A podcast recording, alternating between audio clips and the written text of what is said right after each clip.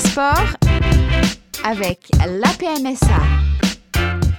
Salut tout le monde et bienvenue dans Filière Sport, le podcast qui évoque les métiers du sport et les diplômes qui vont avec, toujours en compagnie de Maxime Masson, chargé de promotion des métiers et des formations à la P M S A, l'association pour la promotion des métiers du sport et de l'animation en Grand Est. Salut Maxime. Salut Julien, t'as tout bon, bravo. Merci, très heureux de te retrouver pour parler d'un métier oh, qu'on connaît un petit peu parce qu'on est en lien avec eux ou parfois on pratique ces métiers-là, c'est un peu mon cas.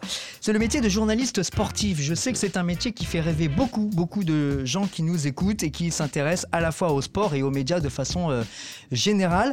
Est-ce qu'on peut peut-être pour commencer euh, borner un petit peu un métier qui finalement n'a plus trop de limites avec les réseaux sociaux hein ? C'est ça, tout le monde est un petit peu euh, journaliste ou créateur de contenu où on peut mettre plein de noms derrière ça.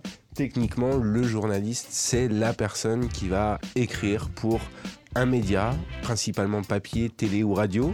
Derrière ça, voilà, c'est pas quelqu'un qui crée du contenu, c'est pas quelqu'un qui va être sur Twitch, qui va être sur Twitter. C'est un vrai métier, c'est légiféré. Généralement, ça va de pair avec une carte de presse, même si ça peut ne pas aller toujours de pair avec une carte de presse.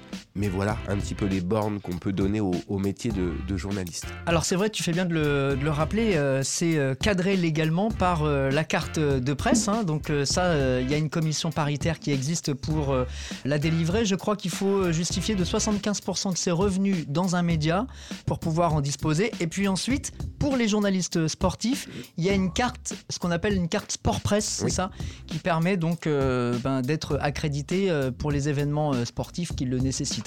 C'est ça, pour les gens qui traitent du domaine sportif dans les médias qui sont généralement bien listés par ces deux organes euh, qui légifèrent tout ça. Voilà, sport professionnel ou événementiel de grande ampleur, style euh, championnat du monde, championnat de France, euh, Jeux olympiques, Jeux olympiques euh, et cetera. Ça sera le cas évidemment à, à Paris. C'est ce qui permet de faire la différence finalement entre ce que tu dis, euh, le journaliste Twitter, hein, pour euh, le voir un peu vulgairement, et le journaliste professionnel. Et l'éditorialiste, qui est un autre métier qui s'installe de plus en plus, qui est un peu à l'image du chroniqueur, quelqu'un qui va donner son avis, simplement donner son avis à la télé, à la radio, euh, voire même parfois à l'écrit, mais c'est de plus en plus rare, c'est plutôt des métiers d'image ou de son, et, et l'éditorialiste n'est pas forcément un, un journaliste.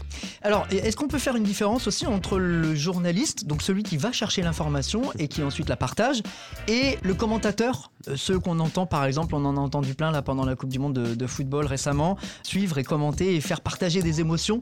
Ils sont pour la plupart quand même journalistes. Hein. Ils sont passés en tout cas par le, le statut de, de journaliste, hormis les consultants, qui eux sont généralement d'anciens professionnels ou des, des coachs en, en fonction. Mais le commentateur est généralement un journaliste, encore que, j'ai envie de dire, euh, on connaît des commentateurs qui ne sont pas, qui ne sont pas encartés, qui ne sont ni encartés ni affiliés à un média bien particulier, qui œuvrent en, en pige, et pour lesquels, effectivement, le statut de journaliste est à mettre entre guillemets. Alors, ça, c'est vrai qu'on imagine toujours les journalistes euh, assez, assez riches parce qu'on voit ceux qui sont les plus euh, avec une plus grande notoriété, donc avec des médias qui sont quand même à grosse notoriété. On peut parler quand même, pour certains, pour beaucoup même, d'une certaine précarité. Il ne faut rien cacher à personne. Et tu parlais de pige. Souvent, c'est par là qu'on commence. Hein. Évidemment, et ce qu'il faut dire aussi, c'est, et tu l'as dit un petit peu en intro, ça fascine, ça fait envie à beaucoup. Beaucoup tentent des écoles, on y reviendra juste après. Il y a de plus en plus d'écoles, il y a de plus en plus de, d'apprentis journalistes, mais il n'y a pas forcément besoin d'autant de journalistes. Il n'y a pas forcément le turnover nécessaire pour que toutes ces personnes qui sont en formation et qui suivent des études de journalisme deviennent euh, journalistes à plein temps ou même euh, en pige. Donc attention à tout ça, parce qu'effectivement, même pour ceux qui essayent d'en vivre, en vivre correctement n'est pas toujours euh, une sinecure. Ça nécessite, en termes de qualité, on va revenir euh, à la formation juste après, mais ça nécessite quand même des qualités euh, alors, qui semblent évidentes, de rédaction, de relations aussi humaines avec les, les gens, mais aussi une certaine rigueur dans le travail. On n'arrive pas, par exemple, on parlait du commentateur euh, il y a quelques instants, on n'arrive pas au stade cinq minutes avant le coup d'envoi, et puis tiens, on commente ce qu'on voit sous les yeux, ça va un peu plus loin que ça quand même. Voilà, ou sans avoir préparé un minimum le match. Alors, ça ne nous empêche pas des fois de découvrir un petit peu certains joueurs ou autres, mais oui, oui, l'idée c'est effectivement de beaucoup de travail en amont. Il y a évidemment, en termes, on va dire, scolaires, euh, des compétences en français à avoir. Savoir bien rédiger me semble être euh, la base numéro un. bien argumenté aussi.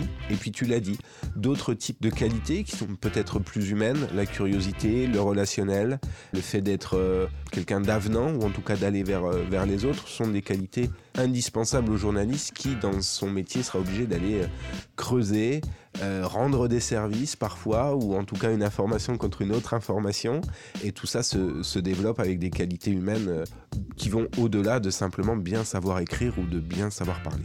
Parmi les évidences qu'on peut rajouter, l'anglais, ou en tout cas les langues étrangères, mais l'anglais est quand même la principale, ouais. De plus en plus, ça ouvrira forcément des portes. Ce qu'on peut dire, et on pourrait le répéter à chaque podcast, c'est effectivement le français et les langues ne sont jamais à mettre de côté. Et le fait de, de savoir et correctement écrire, correctement rédiger, et puis correctement s'exprimer aussi. Euh, on parle souvent de l'expression écrite, mais l'expression orale me semble aussi être une donnée importante pour euh, ces métiers. On dit souvent que le journaliste sportif, c'est un journaliste un peu à part. C'est vrai que dans beaucoup de rédactions, pour en avoir côtoyé quelques-unes, ils sont dans un service qui est euh, propre à, lui, à lui-même. Et parfois, on a une image un peu biaisé du journaliste sportif, c'est celui qui se fait plaisir en allant regarder des manifestations sportives, qui se couche tard, donc qui se lève tard, et cetera, et qui ne parle de rien d'autre que du sport. C'est quand même un cliché parce que pour connaître un petit peu la question, il faut avoir des notions et une polyvalence qui est quand même assez incroyable. Je prends un exemple tout bête, peut-être deux. Un joueur qui se blesse, il faut avoir des notions en biologie, par exemple, parce que quand on te dit il s'est blessé à l'ischio, il faut savoir à quoi ça correspond.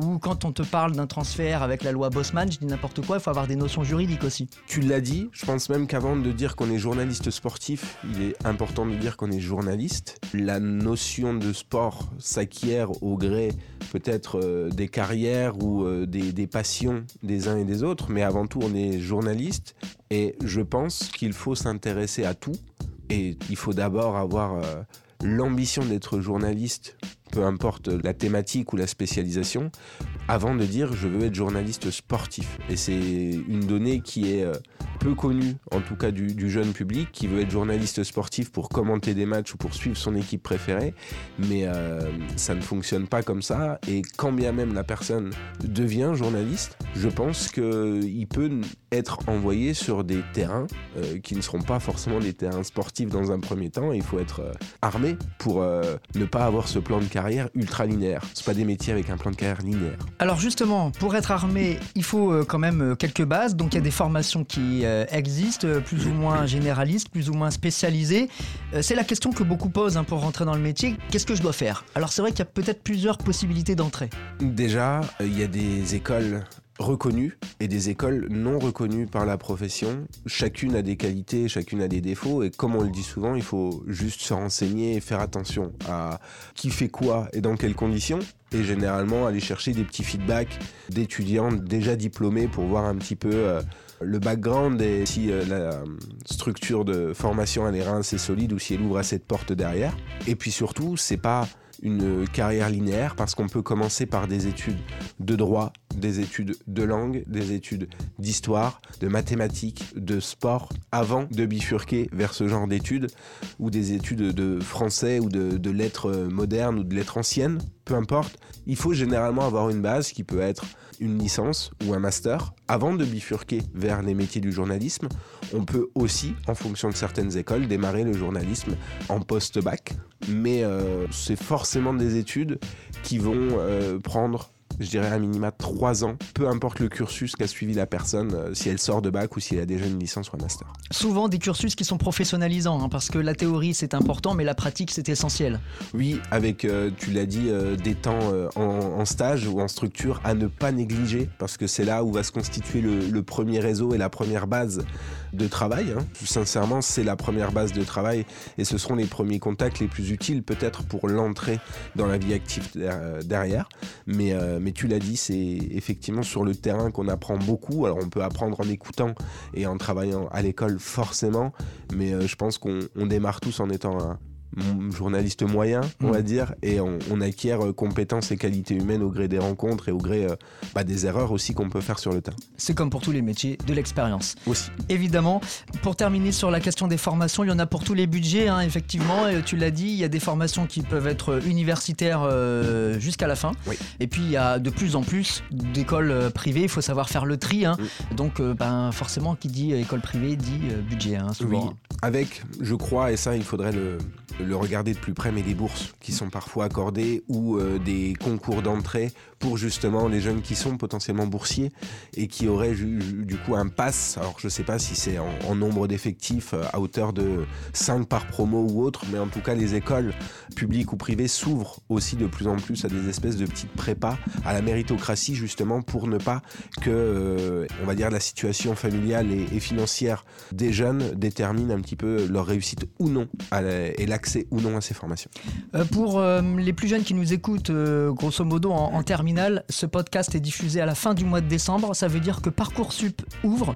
Euh, ça va être l'occasion pour chacun de s'inscrire et de regarder justement les formations qui sont prodiguées. Ensuite, il, sera, il s'agira de faire ses vœux au mois de janvier. Mais l'idée, c'est déjà là pendant les fêtes de fin d'année de profiter des moments en famille pour regarder euh, bah, de quoi sera fait son avenir. Hein. Exactement. Et on peut conseiller le site de l'ONICEP qui, même s'il n'est pas parfait, est quand même un, un annuaire de, de formation et de, d'établissement assez impressionnant, et ce pour toute la France. Et pour le reste, a p m s a grand est point f r. Évidemment. Et pour prendre rendez-vous, bah on te contacte. Hein. Exactement, mes coordonnées sont, sont sur le site et on peut prendre rendez-vous sans souci. Avis aux intéressés pour les futurs journalistes qui êtes de l'autre côté de, de ce podcast. Merci beaucoup Maxime. Avec plaisir. Et à très bientôt pour un prochain Filière Sport.